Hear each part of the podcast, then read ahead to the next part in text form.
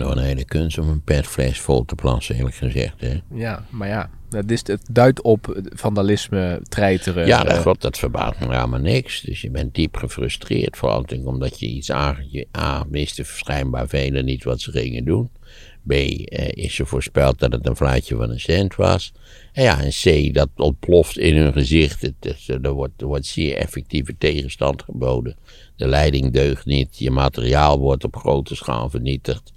Ja, God, zal mijn reactie niet zijn om in een petfles vol te plassen, maar kennelijk vinden ze dat wel lollig. Het verlossen, kunt u mij horen?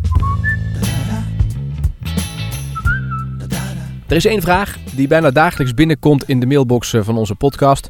En dat is de vraag: wat zijn de verschillen en de overeenkomsten tussen de Tweede Wereldoorlog en Nazi-Duitsland en de oorlog in Oekraïne met de Russen? Jo, dat zijn wel eh, aanzienlijke verschillen. Ja, daar is een vrij groot verschil tussen, zou ik zeggen. Dit is een beperkt conflict. Dat, tot op heden is het een beperkt conflict. We kunnen wel, er wel eens even naar kijken wat, wat de mogelijkheden zijn, maar het is natuurlijk niet te vergelijken met, eh, laten we het zeggen, operatie Barbarossa, waarbij de Duitse Weermacht Rusland aanviel. Ik bedoel, dat is van een gigantische omvang. Er zijn miljoenen mensen bij betrokken, van beide kanten. En dat is in dit geval natuurlijk in veel mindere mate het geval. Dit is eigenlijk een, een, een, een Russische actie waarbij zij eh, op basis van een, Ze hebben hun imperium verloren, of in ieder geval prijsgegeven. Niet door onze toedoen, maar omdat het, laten we zeggen, vanzelf in, geïmplodeerd is en vervolgens door Yeltsin verder is opgeblazen. En, en nu hebben ze van de, de, de, laten we zeggen, de situatie die daarna ontstaan is, na 1991, niet waar, die vinden zij onrechtvaardig en onjuist. En zij vinden dat wij ook daar misbruik van hebben gemaakt, van hun zwaktes. En nu hebben ze een, een buitengewoon onaangename dictator, die overigens democratisch begonnen is, die hebben ze nu als staatshoofd en, en leider. En die wil uh, dat imperium deels herstellen. Want hij vindt, ja, dat is een, hij heeft het ook wel eens gezegd, dit is de grootste ramp van de vorige eeuw, was het ineenstorten van de Sovjet-Unie. Wij denken daar anders over. Wij beschouwen dat als een vrij zegenrijke ontwikkeling, maar hij wenst zich er niet bij neer te leggen en zag kennelijk zijn kans schoon om, om dit probleem, namelijk het Oekraïne-probleem, op te lossen. Omdat de Oekraïne natuurlijk verreweg de belangrijkste deelrepubliek van Rusland was. Ook in, in, in maar we hebben het langzamerhand beginnen we het te merken, in agrarisch opzicht, in technologisch opzicht. Zijn allerlei fabrieken in Oost-Europa staan stil omdat belangrijk materiaal niet langer door de Oekraïne geproduceerd wordt. Eh, het gas? En dan, ja, gas komt niet uit de Oekraïne bij mijn weten. Nee, maar de Russen gaan het nu afsluiten voor Polen en uh, Ja, omdat ze eh, die zijn onvriend, hebben zich onvriendelijk opgesteld en die willen niet in roebels betalen en nu wordt het afgesloten. Nou komt nu de zomer eraan, dus ik begreep dat de, Russische, de Poolse voorraden goed waren opgeladen. Dus geen idee hoe dit af gaat lopen. Ook bij het totaal onverwachte succes van de Oekraïne, want daar kun je rustig van spreken natuurlijk. En van de, van de evidente incompetentie van het Russische leger, daarbij moet je toch zeggen, Rusland is daar. En, en dat, daar hebben we ons aan misrekend, ik in ieder geval ook, maar aan misrekend dat, dat eh, we zeggen, het criminele karakter, criminele en gewelddadige karakter van de Russische Republiek, dat we dat toch uh, onderschat hebben. Ja.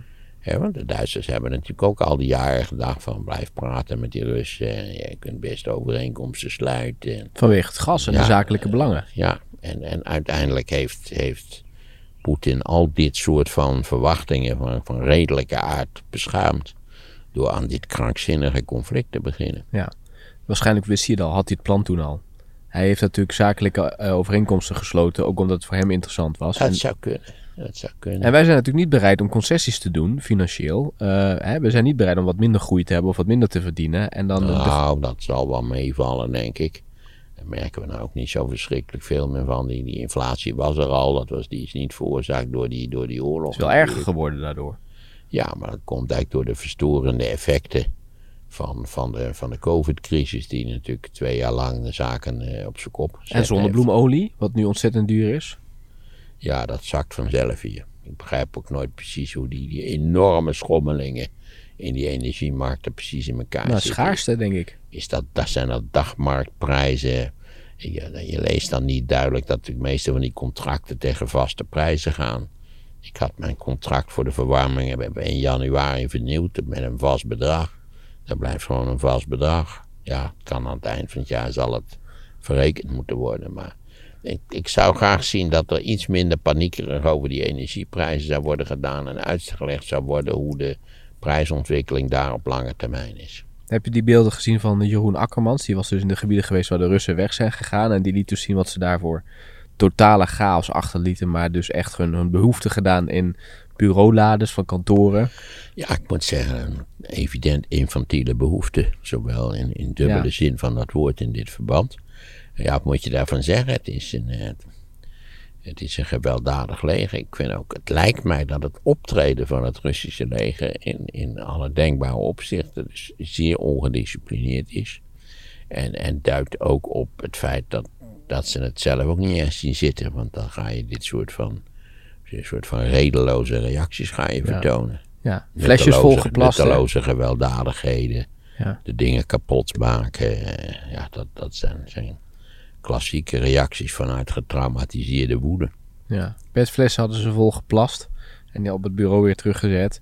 Verkrachtingen, hoor je, hoor je ook verhalen over. Het is een hele kunst om een petfles vol te plassen, eerlijk gezegd. Hè? Ja, maar ja, dat is, het duidt op vandalisme, treiteren. Ja, dat, uh, dat verbaast me helemaal niks. Dus je bent diep gefrustreerd, vooral omdat je iets aan... Je, A, wisten schijnbaar velen niet wat ze gingen doen.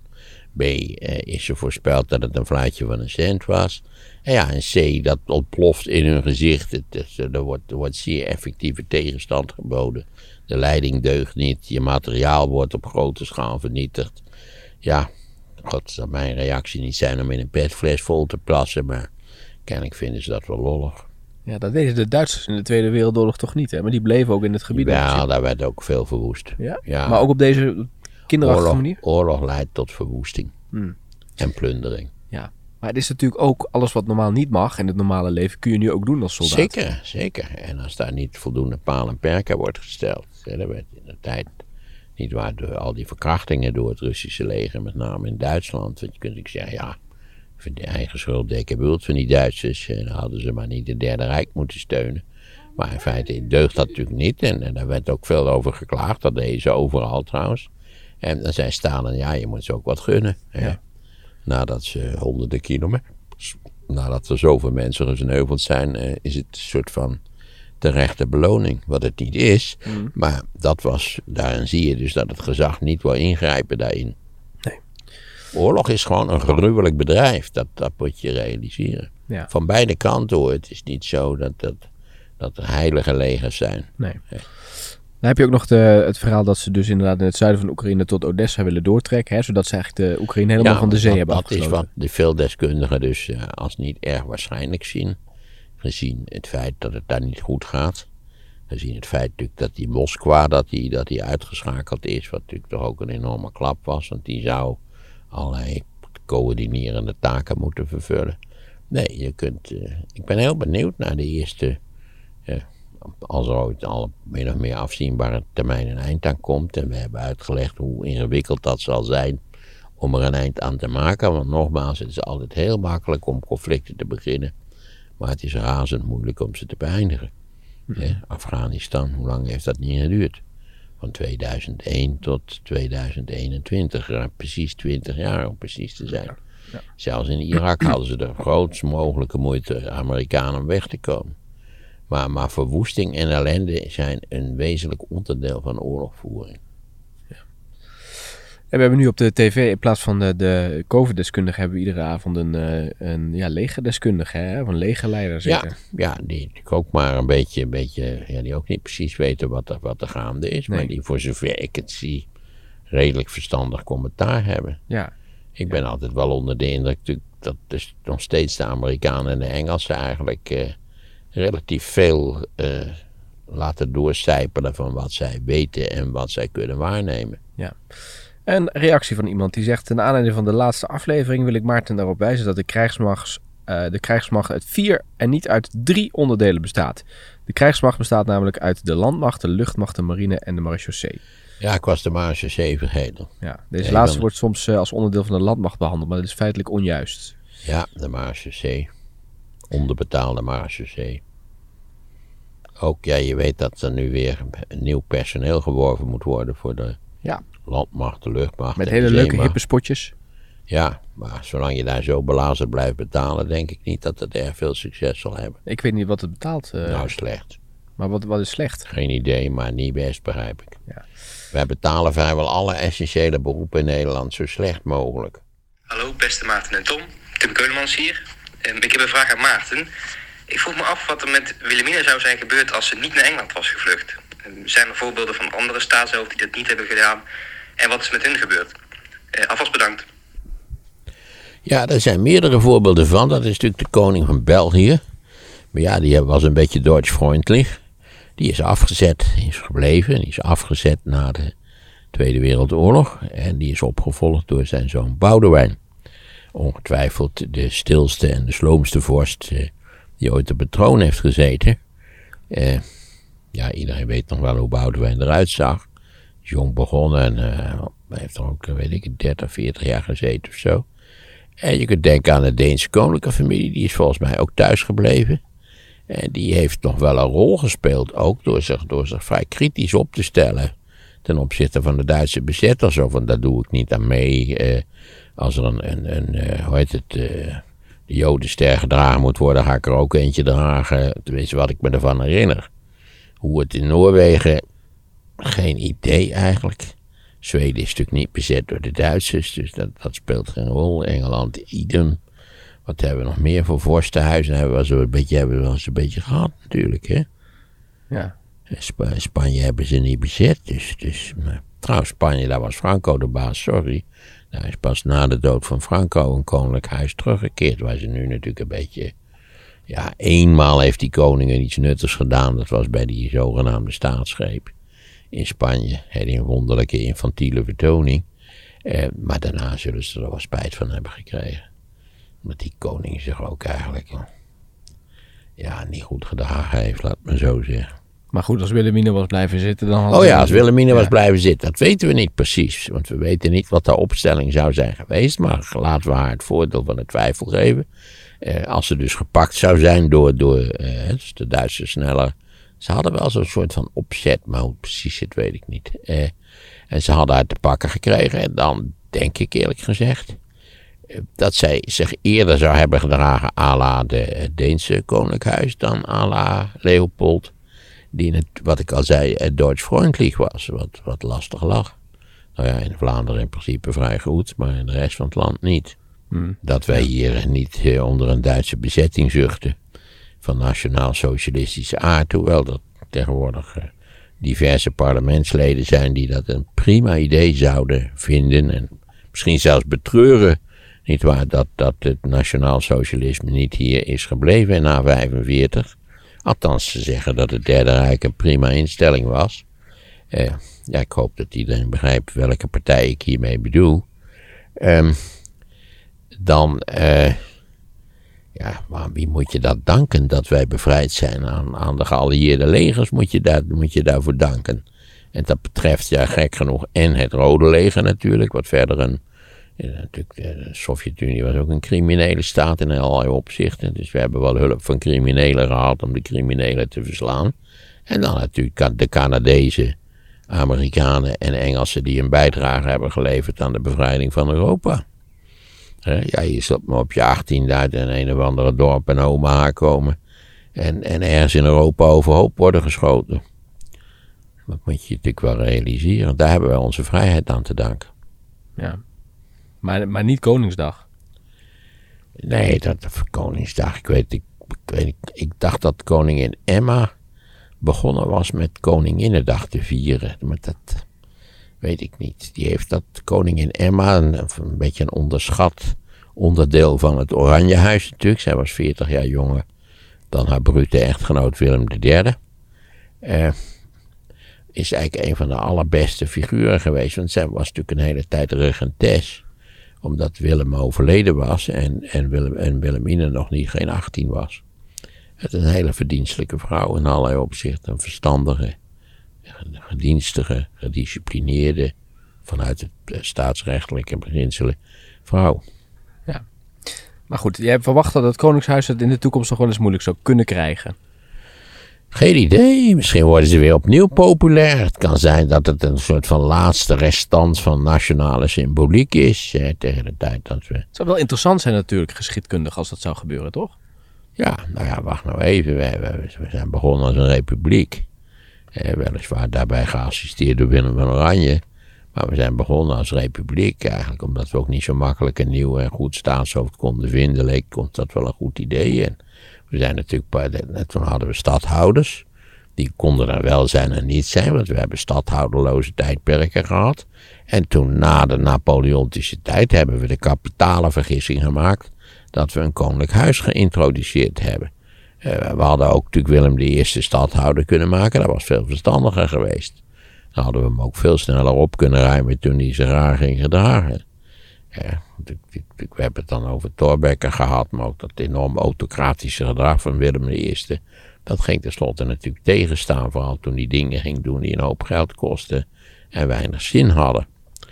Um, dus ja, we hadden dat dan de Napoleonse tijd beter niet kunnen doen. Maar, ja, maar Van Hogendorp, die daarachter zat, die, die dacht van, ah, die, die Willem, die kan ik wel in de hand houden. Dat bleek een kapitale vergissing te zijn. Dat denk je altijd.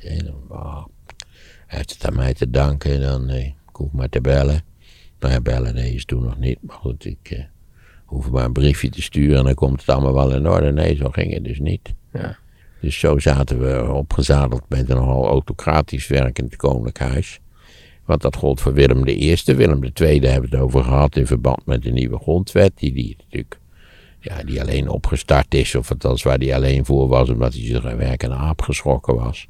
Van 1848 in Europa. En Willem III heeft zich natuurlijk eindeloos verzet. Als er nou, nou iemand was die een hekel had aan Thorbecke, was het Willem III wel. Nou, toen kwam de gezegende regentes, namelijk Emma. En Wilhelmina was ook nogal autocratisch. Hè. Er wordt altijd getwijfeld aan de vraag of Willem III wel haar vader was. Maar ik kan je garanderen dat karakterologisch gezien, ja, zou ik zeggen, was Willem III beduidelijk wel haar vader. Hè. Het is voor die lui altijd moeilijk geweest om zich te verzoenen met het feit dat ze geen reet te vertellen hadden. Omdat ze zelf vaak vonden dat ze het veel beter wisten. Die regering maar een stelletje handen, bielen, ruziemakers waren, enzovoort, enzovoort. Hmm. Vaak bestaan regeringen uit randebiele ruziemakers. Dat is de essentie van een democratie. Dan kun je ze naar huis sturen. Dan krijg je een heel nieuw team van randebiele ruziemakers. En nou ja, dat is democratie. Democratie is niet dat de koning kan opbellen of de koningin zegt: Het is echt afgelopen en uh, je moet nu mijn adjudant benoemen tot minister-president. En dan, nou, nee, zo werkt het godzijdank niet. Nee, wat was de functie van de stadhouder? Waar kun je dat nu het beste mee vergelijken? Nou, die stadhouder die had wel bevoegdheden, maar, maar die speelde wel een, een, een, een, rol in de politiek. Maar ik moet je zeggen, daarvoor zou ik het hele stadhouderlijke, stadhouderlijke verschijnsel nader moeten bestuderen. Maar bijvoorbeeld eh, na 1650, dus na die mislukte aanslag op Amsterdam van, van Willem II, stadhouder Willem II is, is er een heel lange stadhouderloos tijdperk geweest, waarbij we gerund werden door de, uh, door de raadspensionaris uh, van, de, van de Nederlandse Republiek, of uh, met name van Holland, namelijk Johan de Wit. Een enorm geniale figuur. Nou ja, Johan de Wit is verraden in zekere zin door zijn zogenaamde bondsgenoten Engeland en Frankrijk, die achter zijn rug hadden gekonkeld. En zo zijn we aan het rampjaar 1672 gekomen. En wat maakt hem geniaal? Vrijwel alles. Het was een uh, groot wiskundige. Ik meen dat hij ook boeken heeft geschreven over de wiskundige achtergronden van verzekeringen. En, eh, maar ik ben geen Willem-Johan de Wit kenner, maar het is heel karakteristiek dat Johan de Wit toch in ieder geval met de medewerking, zo niet actieve medewerking van de latere Willem III, in Den Haag door het grauw vermoord is op een gruwelijke manier. Dat was wel degelijk resultaat van een soort samenzwering. Mm Ja. Grappig dat ze in andere landen dus 1 mei... Uh, en we vergeten nog even te vermelden dat, dat Maurits, niet waar, Johan van Oldenbarneveld, de eerste werkelijk verdienstelijke raadpensionaris, eh, op zijn, wat is het, zijn 71 of zijn 72 zijn kop heeft laten afslaan. Dus ik wil maar zeggen dat die Oranjevorsten eigenlijk het verdomd vervelend vonden als ze, als ze al te bekwaam voor de voeten werden gelopen door, eh, door, door laten we zeggen, burgerlijke autoriteiten. Ja. Het is niet voor niks dat, die, dat eh, en Johan de Wit, plus zijn broer dan Cornelis, en eh Onder Barneveld feitelijk met, nou, direct door of met actieve medewerking van de, de Oranje stadhouder vermoord zijn. Ik denk dat je bij Onder Barneveld ook wel kunt spreken van een juridische moord, ja. Ja. En, maar die namen komen nu iedere keer weer terug. Als je dus die koninklijke familie kijkt wat voor namen ze hebben, dan zie je dus allemaal namen met betekenis. Ja, dat is in die families te doen gebruikelijk, maar dat is in veel nieuwe families toch te doen gebruikelijk. Dat de eerstgeborene kleinzoon wordt naar opa genoemd en eh, maar, dat, dat, dat soort van dingen. Dat doen ze. En alleen hebben ze in die familie dus niet, niet één naam. Ik heb maar één naam. En dat, dat is ook een vrij kaal leven natuurlijk met één naam. Maar ik weet niet, ik geloof Willem-Alexander 26 namen heeft of zo. Ja, dat hoort erbij. En dan komen nog al die titels die ze erbij hebben. Graaf van Buren en eh, nou ja, opperhoofd van de Indianenstam en, nou ja, en, enzovoort enzovoort. Ja. Ja, het is flauwekul, maar goed, dat is, die wereld bestaat uit, uit flauwekul, uit symboliek. Ja. Daar moet je gevoelig voor zijn. Ik ben er niet gevoelig voor. Nee. Andere landen die staan ook stil bij 1 mei, de dag van de arbeid. Daar is, dat is het voor hun een vrije Ja, dag. dat speelt in Nederland eigenlijk geen rol van Nee. betekenis. Maar in Duitsland en België wel volgens mij. Volgens mij op die dag ook heel veel Duitsers en Belgen die hier naartoe Ja, komen. net zoals Labor Day in de Verenigde Staten, al is dat niet 1 mei, maar ergens in september, als ik het me goed herinner. Dat is in de Verenigde Staten volgens mij ook een vrije dag. Ja. Eh, heb je daar meer mee met de dag van de arbeid? Want de Partij van de Arbeid doet er volgens mij ook wel dingetjes. Hè? Ik heb niks met dagen. Ik heb niks met de dag van de vrouw, de dag van de kleuter, de dag van de automobilist, het jaar van de, van de blinde geleidehond. Ik heb er allemaal niks mee. Er is nog een vraag Ik zou binnen. zeggen, besteed aan allen de noodzakelijke aandacht.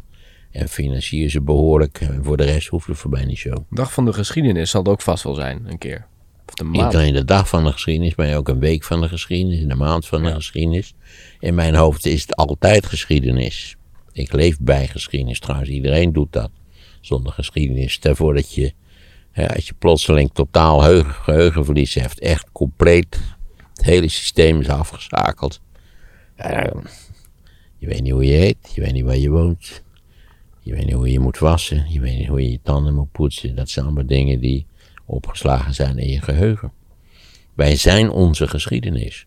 Nou, dan nog eventjes een dingetje waar we het eigenlijk eh, een hele tijd niet meer over gehad hebben. Namelijk eh, Donald Trump. Een tijdje terug ging het daar bijna in elke podcast over. Maar eh, ja, dat onderwerp is toch wat weggezakt. Wat is ehm, eh, Trump eigenlijk aan het doen nu? Trump zit in de Mar-a-Lago, dat is daar in zuidelijk Californië. Dat is zijn, zijn, weet ik het hoe je het noemen wil, zomerpaleis of zoiets dergelijks. We horen nog vrij regelmatig van Trump in de zin dat uit alles blijkt dat hij nog een wurggreep heeft op de Republikeinse Partij. Nee, god, waren, maar, waren we er maar vanaf van Trump. Dat zou een zegen zijn, maar het is niet zo. Ja, dus, eh, zijn de loyaliteit binnen de huidige Republikeinse Partij ten opzichte van Trump is, is verrassend groot. Dominant. En wat kunnen we nog van hem verwachten? Wat het, eh, Niets dan ellende. Oké. Dat is duidelijk. Het is een unieke veroorzaker van ellende. We hebben het al meer over stoorzenders gehad. Je hebt allerlei mensen die zijn, die zijn dat zijn geboren stoorzenders. Grote stoorzenders, kleine stoorzenders. Hongarij, Orbán. Het zijn allemaal mensen die alleen maar narigheid veroorzaken. Die niets positiefs tot stand brengen. Maar ja, ze zijn vaak spectaculair. Mensen vinden ze vaak aantrekkelijk. Ja. Ik wil nou weer niet over de Nederlandse stoorzenders beginnen, maar wij hebben ook tegenwoordig een hele club van die zeikers. Ja, je hebt er niks aan. Ja, dat was hem weer de podcast voor vandaag. Heb je nou met plezier geluisterd? Doe ons dan een klein plezier en volg deze podcast. Dan kunnen nog meer mensen kennis maken met de podcast als ze dat nog niet gedaan hebben. Het is heel simpel. Op Apple druk je op het plusje op de podcastpagina en op Spotify alleen maar drukken op volgen en het belletje en dan gaat het allemaal vanzelf.